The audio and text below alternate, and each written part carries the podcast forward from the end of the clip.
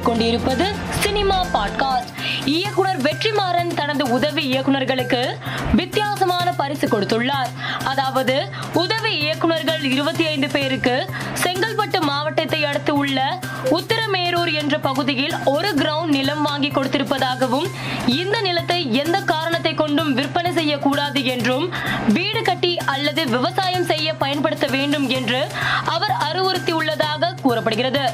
அம்பானியின் மனைவி நிதா அம்பானி மும்பையில் புதிய கலாச்சார மைய கட்டிடம் ஒன்றை கட்டியுள்ளார்.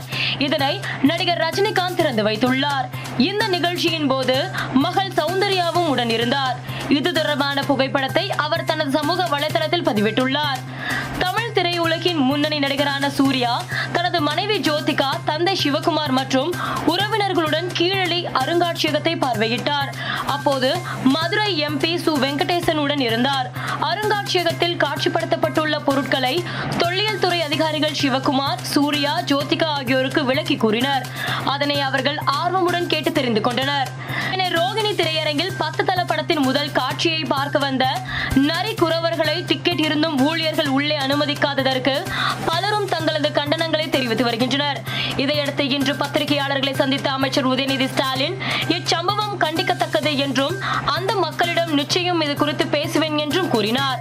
தசரா திரைப்படம் வெளியான இரண்டு நாட்களில் உலக அளவில் ரூபாய் ஐம்பத்தி மூன்று கோடியை வசூல் செய்துள்ளது.